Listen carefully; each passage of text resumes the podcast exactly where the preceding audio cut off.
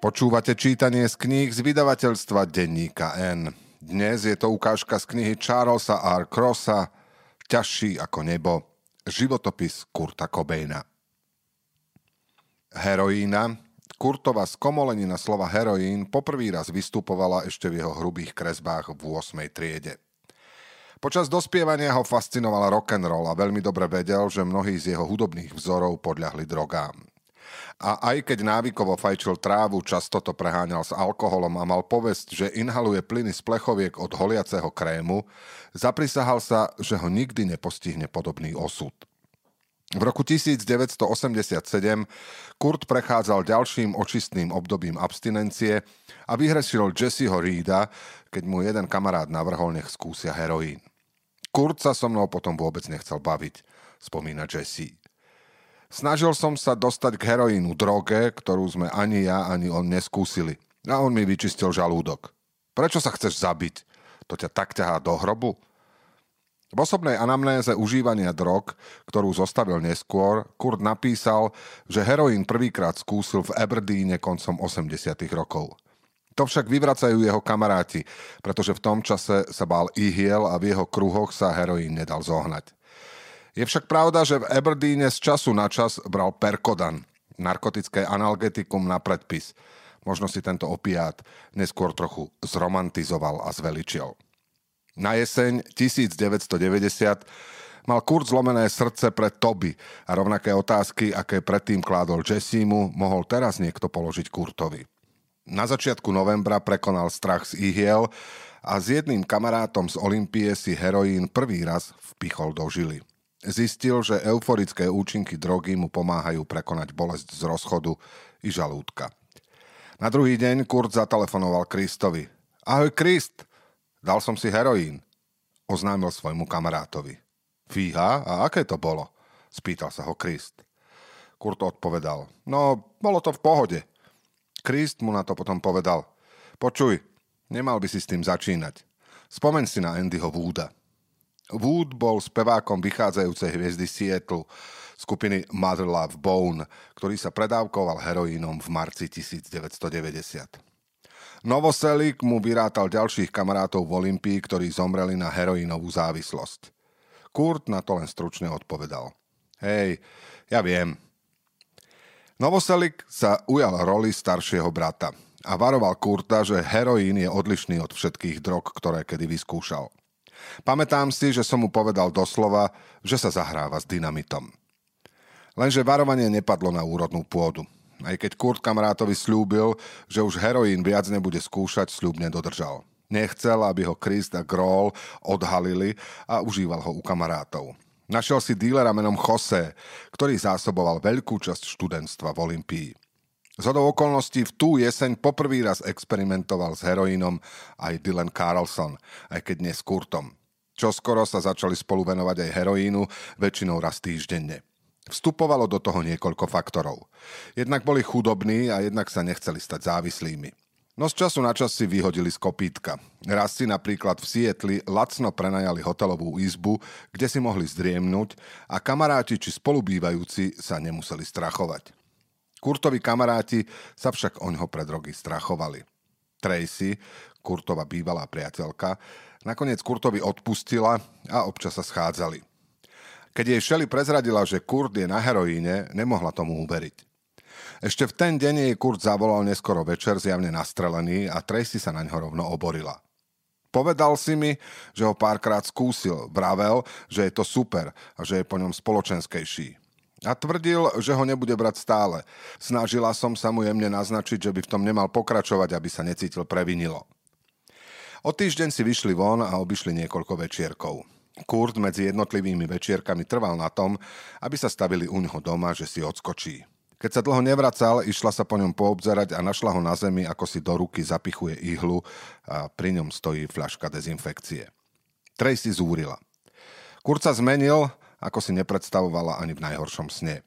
Narážka na heroín z prvého albumu Nirvány už nikomu nepripadala smiešna. Lenže v roku 1990 heroín pre Kurta až toľko neznamenal a svoj sľub, že ho bude užívať len príležitostne, väčšinou dodržiaval. Rozbiehala sa mu totiž kariéra a on sa nemohol sústrediť na nič iné. Na jeseň uzavrel kontrakt s Virgin Publishing a poprvý raz získal väčšie množstvo peňazí.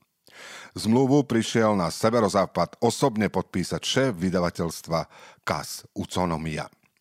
Ten bol síce v hudobnom priemysle skúsený veterán, spolupracoval už s hocikým od The Clash po Queen, ale pohľad na neporiadok v Kurtovom byte ho šokoval. Rozprávali sa o tom, čo ho ovplyvnilo, najmä o Clash. Kurt mu povedal, že medzi prvými platňami, ktoré vlastnil, na ktoré sa aspoň vzdialene približovali punku, bol album Sandinista. Prvú zálohu za vydanie nahrávky dostal v podobe šeku na 3000 dolárov zaplatil nájom a potom sa spolu s Mikey Nelsonom a Joeom Prestonom vybral do nákupného centra South Sound Mall. Za skoro tisíc dolárov v hračkárstve Toys R Us nakúpil Nintendo, dve videokamery Pixel Vision, dve automatické vzduchovky, ktoré vyzerali ako pušky M16 a niekoľko plastových postavičiek Evila Nivla. Kúpil si aj napodobnený psích výkalov s vratkou a odseknuté ruky z gumy. Všetko to hodil do košíka, spomína Preston. Bola to hromada haraburt na jedno použitie. Správal sa ako 8-ročný chlapec, ktorého vpustili do obchodu s tým, že si môže kúpiť čo chce. Zo vzduchovky i hneď vystrelil do okien náprotivnej budovy Washingtonskej štátnej lotérie.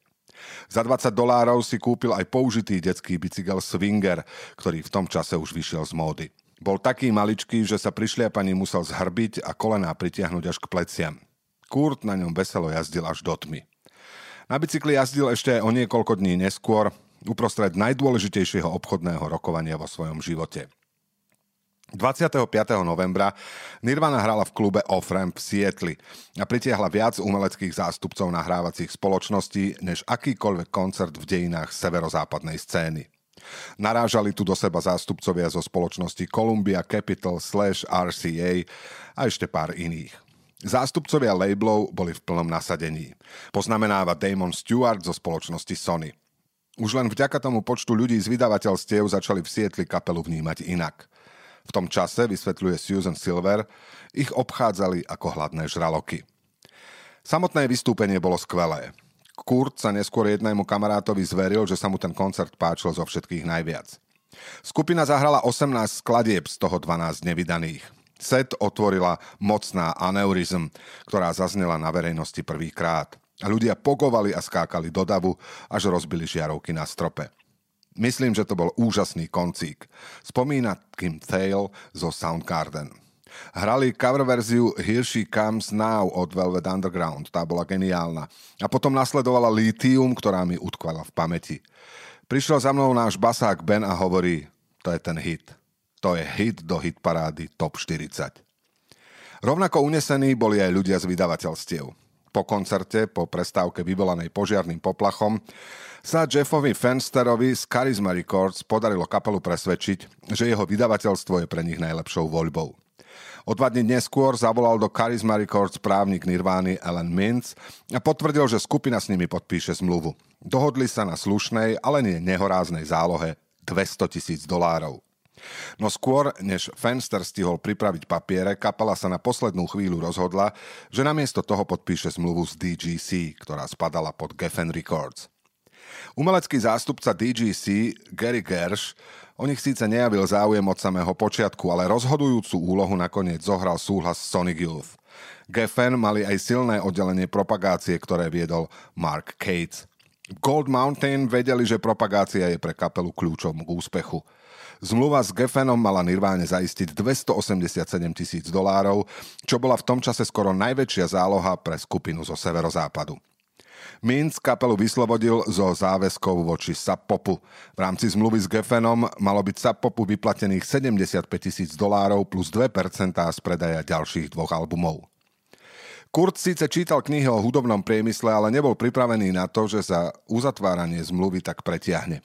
Zmluvu podpísali až v apríli. Takisto nečakal, ako málo peňazí na začiatku dostane. Po odčítaní poplatkov za právnu pomoc, manažérov, dane a pohľadávky Gold Mountain Kurtovi vyčlenili zálohu 1000 dolárov mesačne. Okamžite začal dlhovať na nájomnom a stiažoval sa, že si môže dovoliť len párky v kukuričnom cestičku. Vlastne celá podlaha v Kurtovom byte bola posiatá špajlami s corndogov. 11. decembra Kurt pre žalúdočné ťažkosti opäť vyhľadal lekárskú pomoc. Obrátil sa na jedného doktora v Takome. Tento raz mu diagnostikovali syndrom dráždivého čreva a predpísali mu formu klidínia Lidox. Liek mu bolesti nezmiernil a o dva týždne neskôr, keď dostal zápal priedušiek, ho prestal užívať. Nirvana si prenajala novú skúšobňu v Takome a každý deň celé hodiny cvičili. Niekedy sa snažili naučiť grola pesničky zo staršieho repertoáru, ale väčšinou cibrili nové kurtové veci. V januári Sub Pop vydal ich posledný oficiálny single, koncertnú nahrávku cover verzie Molly's Lips. Vydavateľstvo dalo do poslednej tichej drážky na platni vyriť jedno slovo na rozlúčku. Dovi. Vo februári oslávil Kurt 24 rokov a pri tejto príležitosti začal zostavovať svoj životopis. Za tie roky mal za sebou už desiatky podobných pokusov. Táto verzia sa skončila po troch stranách. Ahoj, mám 24 rokov, napísal. Narodil som sa ako biely muž do nižšej strednej triedy na pobreží štátu Washington.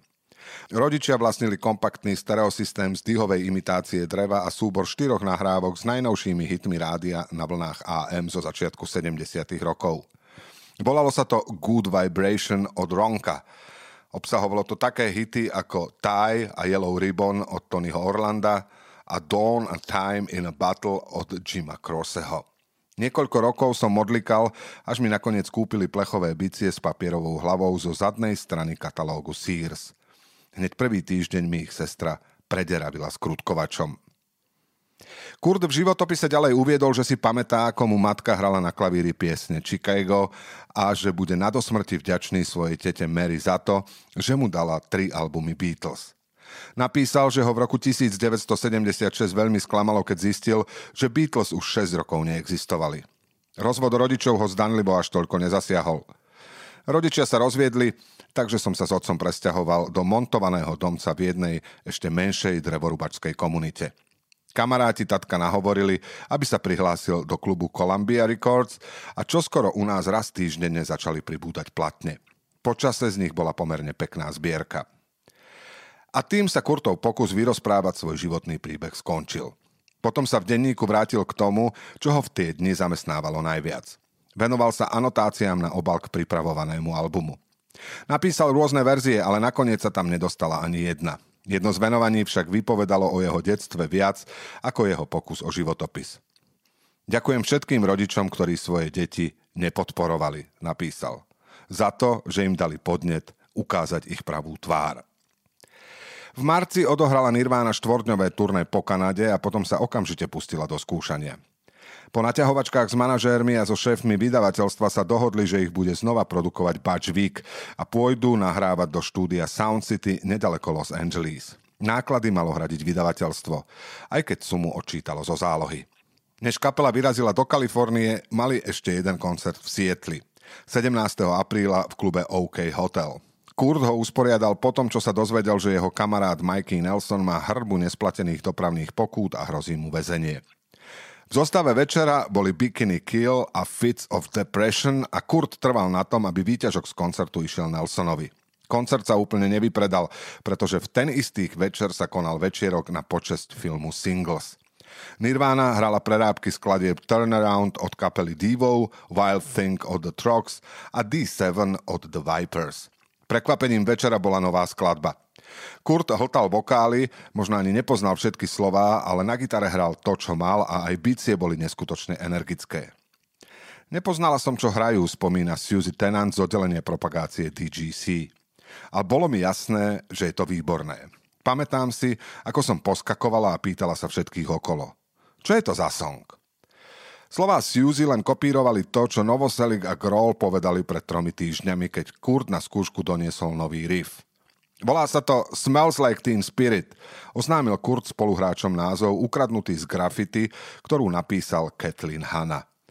V tom čase nikto v skupine netušil o dezodorante a až keď sa pesnička nahrala a zmastrovala, niekto si všimol, že obsahuje názov voňavky. Keď ju Kurt prvýkrát donesol do štúdia, bola rýchlejšia a nekladla taký dôraz na gitaru.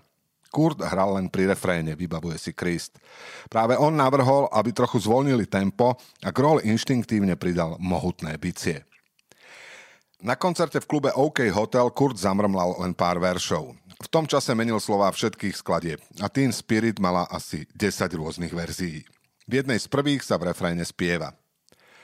A denial from a strangers, a revival from a favors, here we are now, we are so famous, we are so stupid, and from Vegas. Ďalšia sa začínala. Come out and play, make up the rules, have lots of fun, we know we'll lose. Neskôr v tej istej verzii sa pridal verš, ktorý sa nerímoval. The finest day I ever heard was when tomorrow never came. Väčšina frekvencií sa začínala o tretej po obede a trvala až do polnoci. Cez prestávky sa Kurt potuloval po chodbách štúdia a prezeral si zlaté platne za albumy ako Rumors od Fleetwood Mac či Damn the Torpedoes od Toma Pettyho. Aj keď najviac ho upútala nahrávka Evil Cannibal, ktorá sa tu mixovala. Prvý týždeň nahrávali podklady a najviac sa zameriavali na zvuk bicích. Na tie sa Vic špecializoval. Po dvoch týždňoch sa im podarilo nahrať 10 skladieb, ale väčšinou ich neopakovali viac ako trikrát, lebo po toľkom jačaní Kurtovi odchádzal hlas. Mnohé veci už mixovali predtým, keď nahrávali v Smart Studios a bola to skôr práca technická ako tvorivá. Na rozdiel od predchádzajúcich pobytov v štúdiu sa nevyskytlo toľko problémov. Pri nahrávaní Litium sa Kurtovi nedarilo zahrať jeho part správne a postupne ho to znechucovalo. Až nakoniec tresol gitaru o zem. Nakoniec sa Vic rozhodol použiť nahrávku počas Kurtovho zrútenia. Volala sa Endless Nameless a dali ju na záver albumu ako tzv. hidden track. Dokončenie nahrávky najviac zdržoval Kurt a jeho prokrastinácia. Texty mnohých piesní stále upravoval, aj keď melódie ako Polly alebo Breed kapela hrávala už roky. Texty, ktoré napokon naozaj dokončil, boli rovnako paradoxné ako odhaľujúce. Pri mnohých veršoch nebolo isté, či Kurt spieva o vonkajších alebo vnútorných okolnostiach. Vysvetleniu vzdoroval emocionálnym prednesom. V denníku Kurt napísal kritikovi Lesterovi Banksovi, ktorý zomrel v roku 1982. Sťažoval sa v ňom na stav rokového novinárstva, čo bolo povolanie, ktoré ho rovnako fascinovalo i odpudzovalo. A kládol otázku. Prečo sa tí prekliatí novinári snažia silou mocou preháňať moje texty nejakým chudáckým freudizmom, keď si 90% z nich zle prepísali? Otázka to bola rozumná, ale aj Kurt sa celé hodiny pokúšal rozlúštiť texty svojich vzorov.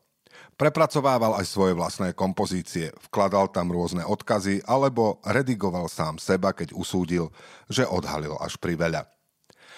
To je aj prípad Something in the Way, poslednej skladby, ktorú Nirvana dovtedy nahrala. Kurt sa v nej vracal k svojmu mýtmi opradenému obdobiu, keď údajne žil pod mostom. Pesničku zložil rok predtým, ale neukázali ju nikomu v kapele. Kurt pôvodne predstavoval, že na albume bude tzv. stránka dievčenská, na ktorej budú všetky piesne o Toby, a stránka chlapčenská, kde by boli medzi inými Silver, Seppi a Polly plus všetky skladby o rodine a jeho vnútornom prežívaní vždy chcel album ukončiť skladbou Something in the Way, aj keď sa o tom producentovi nikdy nezmienil. Ten song vytiahol ako prekvapenie počas nahrávania v Sound City na poslednú chvíľu a slová spísal v štúdiu, aby to vyzeralo, že ich tvorí na mieste, aj keď na nich pracoval celé roky. V rozpore s listom Lesterovi Banksovi Freudovskú analýzu aplikoval na svoje texty najviac zo všetkých Kurt sám. Veľmi dobre vedel, že keď vydá skladbu, z ktorej vyplýva, že žil pod mostom, jeho rodine to veľmi ublíži. Na záver nahrávania kapelu navštívil Grolov kamarát a chcel sa staviť, že Kurt bude v priebehu pol roka na titulnej strane časopisu The Rolling Stone. Kurt odpovedal, tak na to zabudni. V Oakwoode sa za nimi stavil Mikey Nelson a jeho spoluhráči z Fits of Depression. Prišli aj Melvins a jeden víkend v dvojizbovom apartmáne spalo až 22 ľudí. The Fits totiž mali smolu a klub, kde im slúbili taký potrebný koncert, im ho na poslednú chvíľu odriekol. Zavolaj im, nastolil Kurt, a povedz, že zahráme aj my. Dva dní potom, čo Nirvana nahrala platňu, hrala v maličkom Los Angeleskom klube Jabber Joe a pred ohúreným publikum odpremielovala On a Plane a Come As You Are. Trvala na tom, že všetky peniaze zo vstupného pôjdu Mikeymu Nelsonovi. Kurt ten koncert opísal v liste Toby takto – neskutočne dojebaný chlastom a drogami, falošný a vlastne mm, dosť nemotorne zahraný. Trvalo mi asi 15 minút, kým som si vymenil strunu na gitare, ľudia ma hecovali, že som ožran. Po vystúpení som vybehol von a grcal. V publiku si opäť všimol Iggyho Popa, ale tento raz sa nemusel hambiť za žiadne trápne tričko. Bola to asi najlichotivejšia chvíľa v mojom živote, poznamenal. Kurt sa v liste úprimne priznáva, že postupne berie čoraz viac drog vrátane sedatív Quelút, ktoré hltal ako cukríky. V poslednom čase beriem veľa drog, napísal Toby. Možno, že je čas na kliniku Betty Fordovej alebo na knižnicu Richarda Nixona. Zabránili by mi tam si týrať to moje chudokrvné potkanie telo. Už sa neviem dočkať, keď si doma, nech už je to kdekoľvek, ľahnem do postele, neurotický a podvyživený a budem sa stiažovať na hnusné počasie a nič viac ma nebude trápiť. Chýbaš mi, Bikini Kill. Strašne ťa milujem.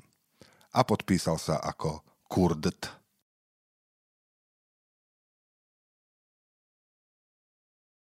Počúvali ste ukážku z knihy Ťažší ako nebo, životopis Kurta Cobaina, ktorú napísal Charles R. Cross.